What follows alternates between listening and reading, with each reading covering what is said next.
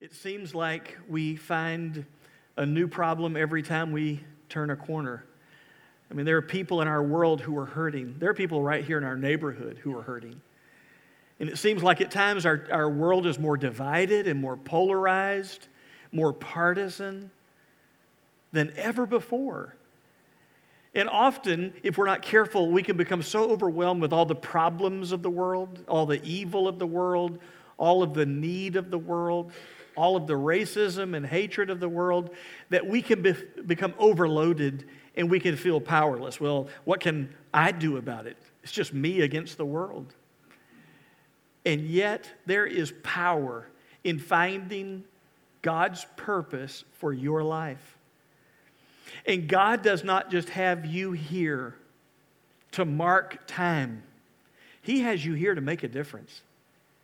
He can use you right where you are, even in your sphere of influence, to make a difference.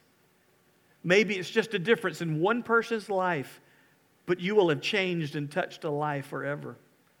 In fact, one of the reasons that we as followers of Jesus gather together in what we call churches is because Christ called us together for a purpose to worship Him, to love Him, to learn more about Him and also to live for Him and to tell other people about Him.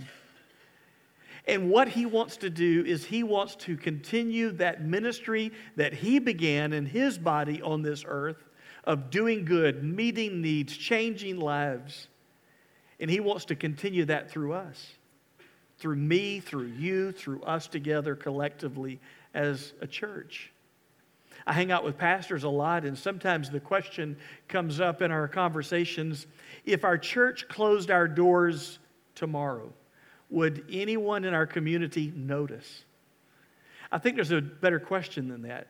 It is this if we closed our doors for the last time tomorrow, would anyone in our community miss us? It's one thing if they notice that we're no longer here and that we've closed up and have ceased to exist, but it's another thing if they truly miss this church being here. In Fort Caroline Baptist Church, our heartbeat is that this community know we are here and that we're here not what we can get from our community, but what we can give to our community and what we want and believe for our community.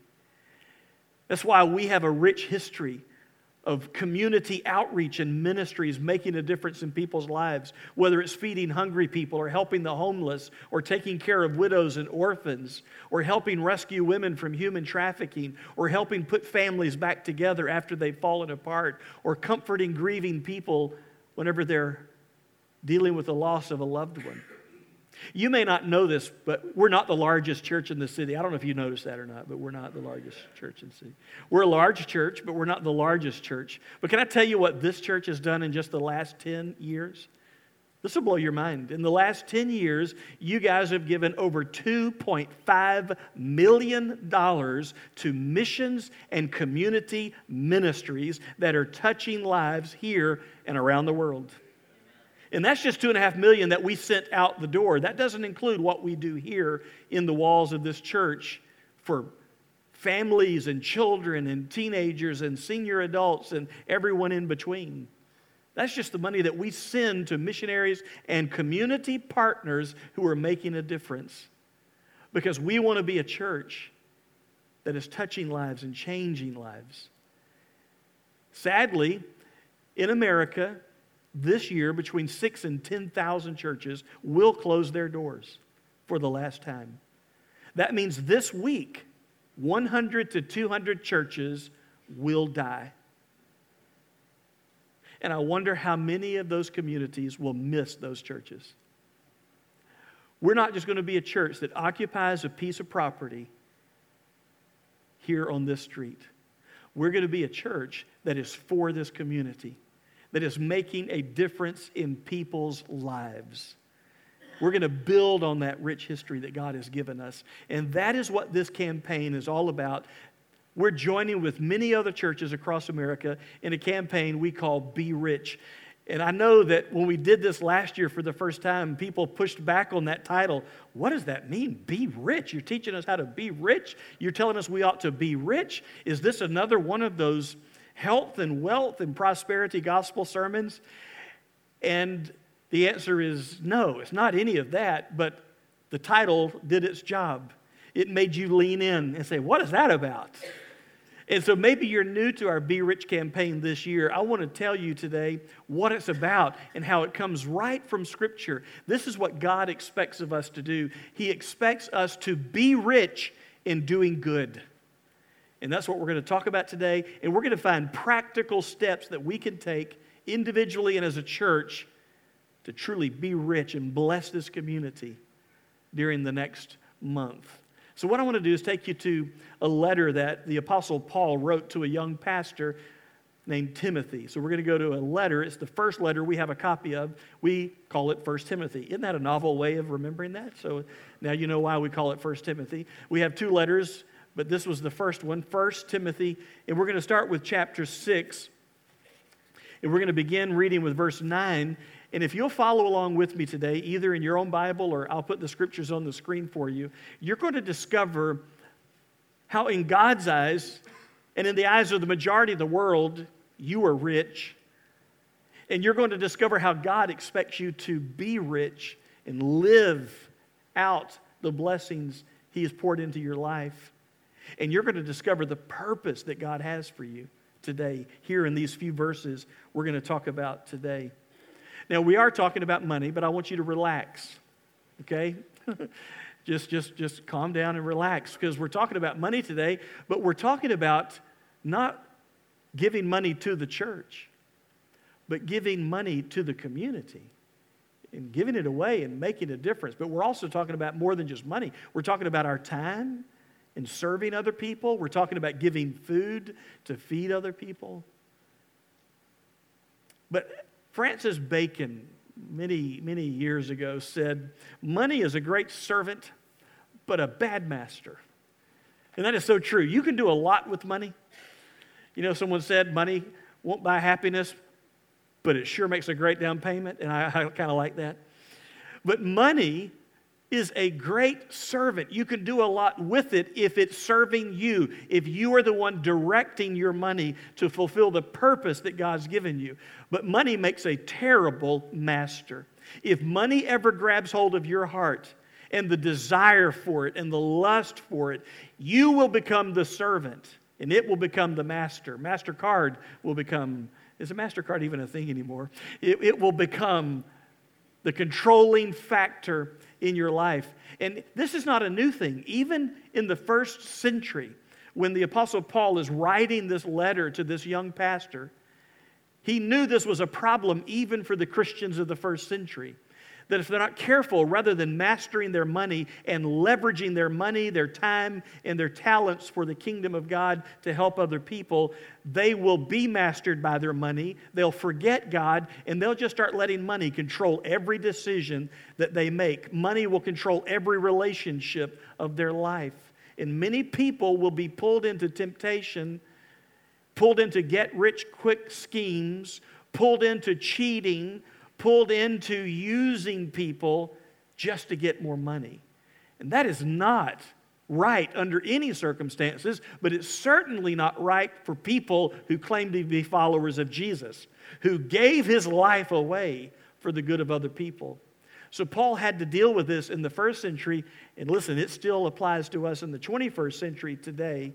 He begins this way, 1 Timothy chapter 6 verse 9, but those who desire to be rich fall into temptation, into a snare, into many senseless and harmful desires that plunge people into ruin and destruction.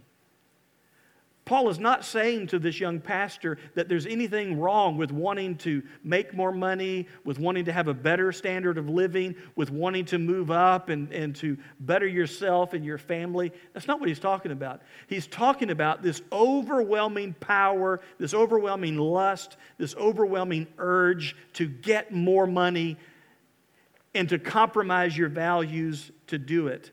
He's talking about temptation He's talking about a snare, a trap. He's talking about people getting themselves into senseless and harmful desires just to get more money. And he's talking about people who will do whatever it takes to get a little more money, even if it means ruining their own lives in the process. Now, no one starts out to ruin their life, but that's the result. If money becomes the controlling factor and desire and ambition of your life, we see it all the time, don't we? We see it when Hollywood actors and their families will spend good money to cheat a system to get their child into the best school, to help their child get a better head start, and wind up going to jail or having to pay a fine or both. And you think, what is wrong with people? Why would you do that? It's a lust for more. In my first church, I served as the pastor. It was my first Sunday as the pastor. I'm like 19 years old, and I'm sitting on the stage. We finished the singing, and it was time to take up the offering. And I'm watching as the ushers come forward and start passing the offering plates down each row. And it's normal until they get to the very back row, and then I see them all dump everything into one lady's open purse on the very back row. She just opens her purse and they just dump all the loose change and the dollar bills and the checks into her purse and she zips up her purse. And I thought, that's odd. Shouldn't we have a counting team of three or more people to count all of that and to fill out a deposit slip and to take that to the bank? How, how are we protecting her from being accused of stealing money if there's no one but her counting it? And so I didn't say anything during the service, of course, but in my first deacons meeting as the pastor of the church, I brought that up. I thought that was the chance to say, I think there's a better way for us to handle money with integrity and transparency, not to put this person in a bad situation where she could be falsely accused of embezzling money. My first deacons meeting almost became my last because they chewed me out for even bringing it up. How dare you come in here in your first week, try to change things and tell us how we ought to do things? And how could you say that she's not trustworthy? And I said, No, no, no, I didn't say she wasn't trustworthy. I'm just saying it's not fair to put her in that position.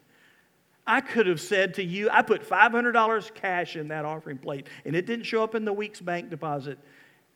And she now doesn't have a leg to stand on against my accusation. That's wrong.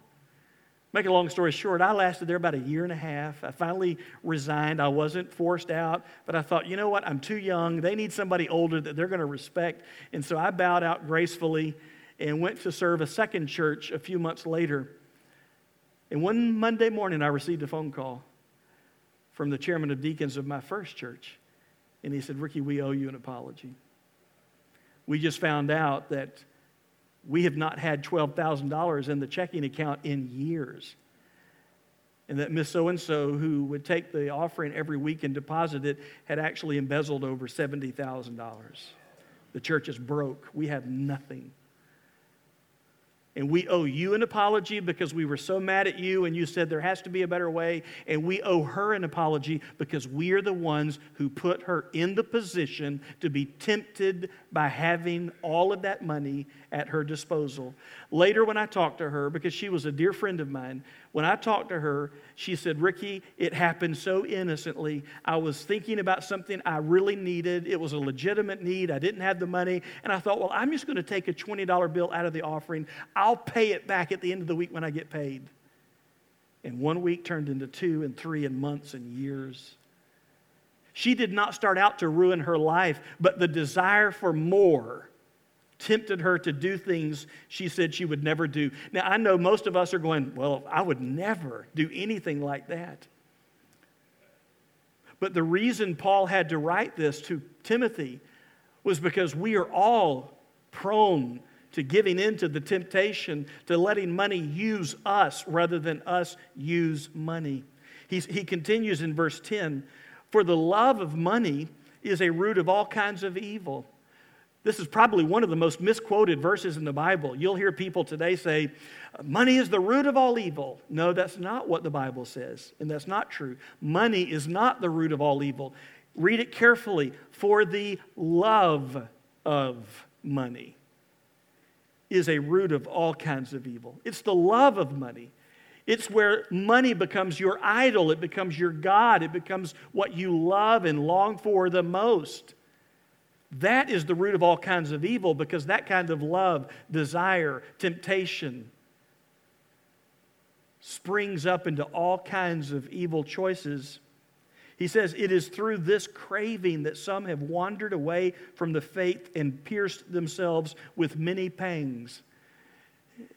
Paul is saying there are many people who used to be with us in church, and they used to sing the songs, and they used to say amen to the sermons.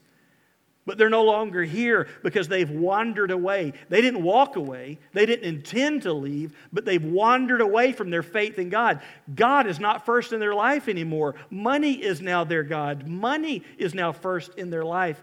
And they thought they were chasing the good life, but they found the bad life.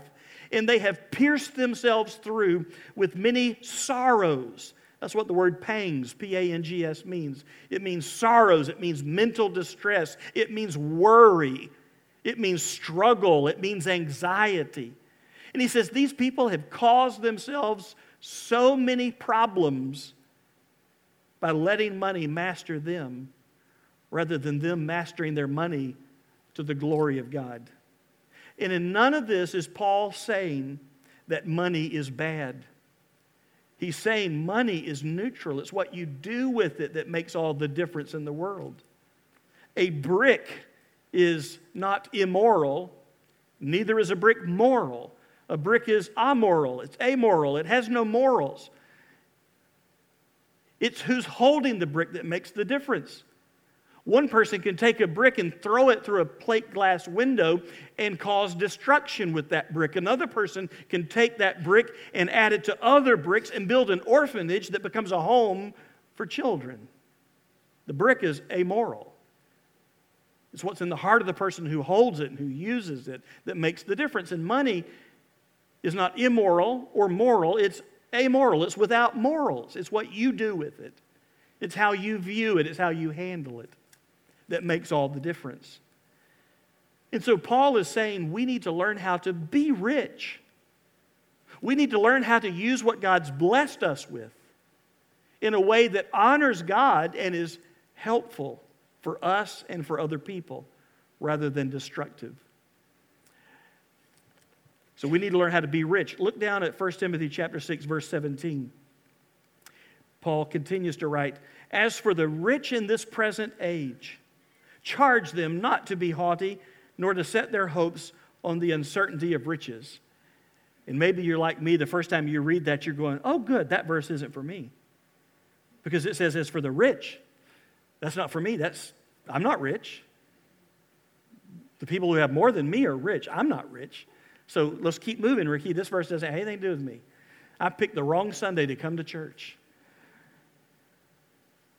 But when you think about you and me compared to the first century audience that Paul is writing to and their standard of living, I guarantee you all of them would say, You folks living in America in the 21st century are filthy rich. He's, you're the exact people he was referring to.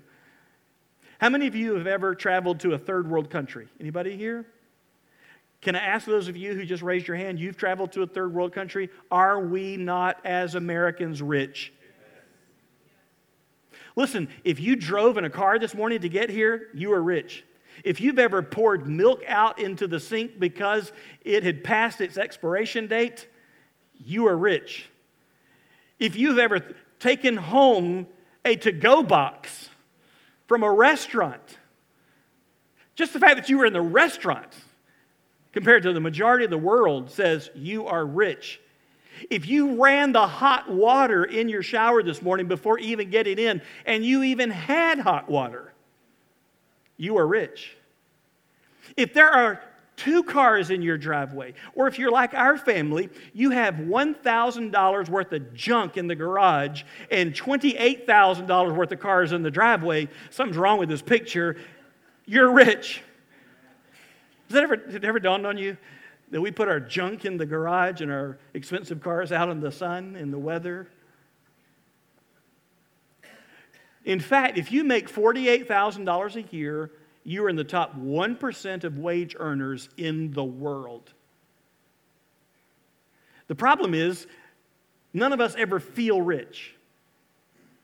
No matter how much money we make, we never feel rich, do we? How much do you need to be rich? A little more. Just a little more. How much do you need to be comfortable? A little more. Because we define rich as the person who makes more than me. And there will always be someone who makes more than me. Therefore, I'm not rich, they're rich. But Paul is talking to all of us in this room today. For those of you who are rich in the things of this present age, he's not talking about being rich towards God with spiritual rewards and, and investing your life in the things of God so that, as Jesus would say, you are rich towards God in spiritual ways. Now, he's talking about in this present life. You got some money, you got some clothes, you got some possessions, you, you, you got some things in your life. Then you need to preach to them, Timothy, as the pastor of the church. You need to command them, you need to instruct them, you need to charge them not to be haughty. That means prideful, arrogant. Just because you have more than someone else does not give you the right to look down your nose at someone else. When, when we go to a third world country on a mission trip, we are not surrounded by people who are beneath us. We are surrounded by people who are created equal with us, who are created in the image of God. And honestly, some of the best people I've ever met and the most godly people I've ever met weren't here, they were over there. And besides, why would you ever be haughty and prideful that you've got a, a few more things than someone else does? Because all those things came from God. You can't take credit for those. Well, I worked hard. Well, who gave you the power and the wisdom to even be able to do your job? God did. Who put the breath in your lungs? Who keeps your heart beating? God does and teach them, command them, instruct them not to be haughty, nor to set their hopes on the uncertainty of riches. Don't put your confidence in your cash. Don't set your hope, your confidence, your faith, your security, your confidence in uncertain riches because they can be here today and gone tomorrow. The stock market giveth and the stock market taketh away. And if you put your hope in your stock portfolio, what happens when you wake up and there's been a crash? Where's your hope now? What happens if you put your hope in your home and a fire ravages your home? What happens if you put your hope in your bank account and then one medical emergency wipes it all out? Well, when your stuff's gone, then your hope is gone. So, what should you do? He says, As for the rich in this present age, charge them not to be haughty, nor to set their hopes on the uncertainty of riches, because the uncertainty of riches makes them unworthy of your trust. They're not worthy to be trusted. There's only one who's worthy of your trust. He says, But as for the rich in this present age, charge them not to be haughty, nor to set their hopes on the uncertainty of riches, but on God. That's where you put your hope. You set your hope on God, who richly provides us with everything to enjoy. Place your hope in your provider not your provisions. Put your hope in the one who gave it to you, not what you got. Put your hope in God. Because I don't care what happens to the stock market, or what happens to your health, or what happens in the next election, or what happens tomorrow. No matter what changes in this world, God is the same yesterday, today, and forever. And He has a purpose and a plan, and you better keep your eyes on Him. Everything else and everyone else will let you down. Everything else and everyone else will disappoint you. But God will never leave you, He will never forsake you. And if your hope is in Him, your hope is secure. If your confidence is in Him, your confidence is secure. Why do you think Jesus could go to a bloody cross? Stripped of everything, and bleed and die, but not lose his confidence in his Heavenly Father. Sure, he cried out from the cross, My God, my God, why have you forsaken me? But don't you get it? He's still talking to the Father. He may not feel the Father, he may not understand what the Father's up to, but he's still calling out on the Father. And at the very end of his six hours of agony on that cross, what does Jesus say? Father, into your hands I commit my spirit. My, my faith, my hope, my confidence that on the other side of this groaning is glory, is in you. That's why Hebrews chapter 12, verses 3 and 4 says that we're to keep our eyes on Jesus, who for the joy that was set before him endured the cross, despising the shame, and has sat down at the right hand of God the Father. His confidence was not in his circumstances, his possessions, the opinions of people, the political approval or disapproval of his day. His confidence was in God the Father. And Paul says, You need to put your confidence in God, who richly provides us with everything to enjoy. And I love that. Paul is not saying, if you have stuff, you ought to feel guilty. How dare you live in that nice house? How dare you drive that nice car? How dare you wear that nice ring? No, that's not what he says. He says, if God's given you stuff in this present age, be grateful, be humble, but enjoy it. That's why God gave it to you. There's nothing wrong with enjoying the blessings of God that He's given to you. I mean, it's like me, I enjoy that one private jet I have. I mean, I, I enjoy flying. No, I don't have a private jet. No, if God's blessed you with things, be grateful for that. But your confidence, your hope is not in your stuff, it's in your Savior. It's not in your material possessions, it's in your Maker. It's in God Himself. In fact, Paul continues in verse 18. He says, They are, talking about the rich in this present age, that's me and that's you, they are to do good, to be rich in good works, to be generous and ready to share Paul says, here's what you do with all the good stuff God's given you.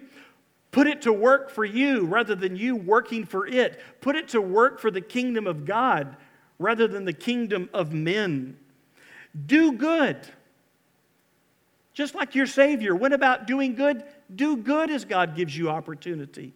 And be rich in good works. Nothing wrong with being rich in the things of this world, but make sure you're also rich in good deeds that your possessions now enable you to do. And be generous. Don't be stingy. Be generous.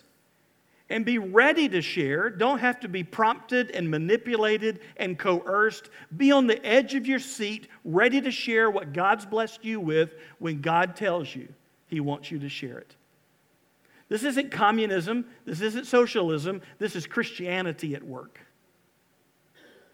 where Christians say, God, everything I've got is from you. I don't own anything. I'm just a manager. What do you want me to do with what you've blessed me with? Thank you that you've given this to me to enjoy. What do you want to do with all these blessings? Since you have more, do more, give more. That's the bottom line of this whole campaign we call Be Rich. Now you know where we get the, the term be rich. Be rich in good works. Since you have more, Paul says, do more. Since you have more, give more. Now, sadly, in America, statistically speaking, the more people have, the less they give. They may give big dollars, but as a percentage of their income, they actually give less the higher up they go. One pastor made the statement he said someone came to him and complained about giving to the church. Do you know if I gave this percentage to the church, that's a lot of money. That's too much money. And the pastor said, You are so right. Let's just kneel right here and pray God cuts your salary. oh, no, I didn't mean that. because sometimes the more you have, the less you want to do good and the less you want to give. But Paul says, no, no, no, no. Do good, be rich in good works, be generous, be ready to share. That's why last year we challenged ourselves, me and you included, to, to do good and to be generous and to be willing to share. We said, let's give money to a local nonprofit that's rescuing women from human trafficking, sex trafficking. It's called Her Song. It's a local nonprofit founded by Rachel White. I've been to this undisclosed location, this home in an undisclosed location. I've seen what they were doing. The FBI, the State Department, um, Florida State Law Enforcement, the JSO, others often rescue women, but they have nowhere to put them as a home that they can rebuild their lives and, and be cared for and get the help they need and learn skills to, to escape from that whole lifestyle. But now her song gives women a home. They can live there for a year. And I've met some of those folks who, whose lives have been changed, and some of them have come to faith in Christ. So last year we said, let's take up an offering. Let's, let's set a goal. Man, $8,000, that'd really make a dent for them. You guys gave $16,000 in one Sunday to her song last week, last year. Was that not awesome? We said, let's feed people in our community. Let's set a goal of 2,000 pounds of food for Arlington Community Services. You guys gave over 4,000 pounds of food. You gave so much food, the people at the food pantry said to us on the first day we were delivering all the food, uh, Could you come back tomorrow with the rest? We don't have room for it. We've got to sort all of this. And so it took two full days to unload and to sort that food. But they have said, You guys have fed hundreds of families this year through that one food drive. We had 200 boxes of Thanksgiving food, if you recall, boxes of blessings. And we said, take one if you need it, take another one and give it to somebody in need. And you fed 200 families at Thanksgiving last year. And we said, let's help our community partner, our faith based partner, Mayport Elementary School. The grounds have not been kept up pressure washing needs to happen, weeds need to be pulled, mulch needs to be put out. We hoped a few of you would show up. Dozens and dozens of you showed up and worked for five hours on a Sunday afternoon and just totally transformed the way that school looked on the outside. And it blew the families away. And the kids were so ecstatic about that. That was last year. And as awesome as that was, we want to do it again this year. In fact, in your worship folder, you'll see an insert called Be Rich, Do More, Give More. We're going to ask you again next Sunday to give to her song. They only had one home. With our blessing and with other community partners, they have now purchased a second home so that they don't have to keep turning women away who need a home. But we need to help them furnish that home. We need to help them paint that home, Tom Riley. We need to help them. we need to help them stock and supply that home. And so we're gonna we're gonna set a goal next week to give $10,000 to her song, I want you to come ready to give over and above your regular giving. Your regular giving supports all the missionaries around the world that depend on us. That comes through your regular offering. We take over 12% of what you put in the offering plate every Sunday and send it straight to missionaries. So we need you to give there first. And over and above that, give to her song. You can go to our website and learn more about it. On November 10th, we need you to give time in two different ways. We're going to go back to Mayport Elementary, and we're going to make that place look great again. And we're also going to send a small team, and you have to be background checked, and we have to send you through a little bit of training. Uh, but we're going to send a small team over to the new second location for her song to help do some work around the home there at that new facility. We'll do that on the same day at the same time, and in both those locations, Mayport Elementary and her song's location, we will feed you lunch. Uh, November 17th, this is brand new. We've never done this before. We're going to partner with the Florida Baptist Children's Home here in Jacksonville by giving Christmas gifts to the kids. It is their annual Florida Baptist Children's Home Santa's workshop, and you can go to our website and find a Christmas wish list of what the kids we would like to give the kids. This is right from the, the children's home. This is what they said they need us to give. And we said, You can count on Fort Caroline Baptist Church. We'll put that wish list out and you can count on Fort Caroline. So we're going to need you to help us do that on November the 17th. And then November 22 through 24, we're going to give food away again. This time we're going to do 500 boxes of blessing for Thanksgiving, and we're going to give 2,000 pounds of food to our local food pantry. We need 100% of you involved in 100% of these opportunities. Don't say, well, I'll do this one, but I'm not going to do the other three. No, we, we need you to do all of these. We need all of us doing all of this because remember, if you have more, then do more, give more. This is what Christianity looks like.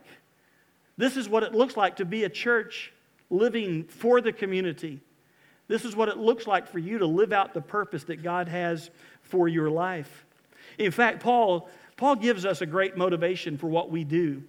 He said in 1 Timothy chapter 6, verse 19, that when we do more and give more, he says, thus storing up treasure for themselves as a good foundation for the future, so that they may take hold of that which is truly life. He's talking about when you get to heaven, there will be some rewards with your name on it because of what you did down here. And you'll discover by doing good here and doing more here, you'll discover that's what life is really about. It's not about just getting, it's also about giving.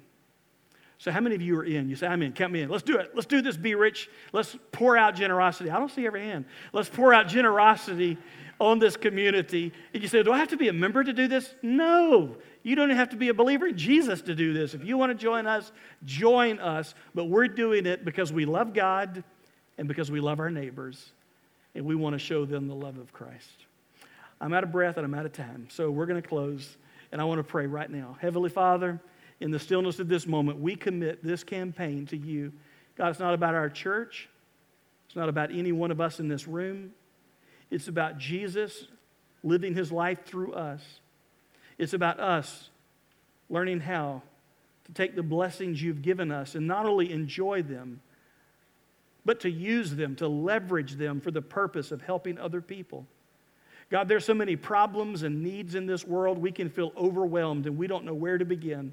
But through this campaign, you've given us simple steps of how we can light a candle in the darkness, how that we can heal a broken heart how that we can come alongside a child who's hungry, how that we can come alongside a family that's trying to make ends meet, how that we can come alongside a community full of teachers and administrators and tell them we see what you're doing with the limited resources our state and city gives you. We're going to come alongside you and help you. And we can do all this because you first blessed us. You've been good to us, and you've been generous to us in Jesus. We just want to take that same spirit and use it in this community. May it be for the glory of Jesus. We know that we can't work our way to heaven. We just trust in Jesus and we're forgiven, and heaven is our home. But we can certainly show the world a little glimpse of heaven by how we live, and how we give, and how we serve, and how we meet needs. We pray this in Jesus' name. Amen.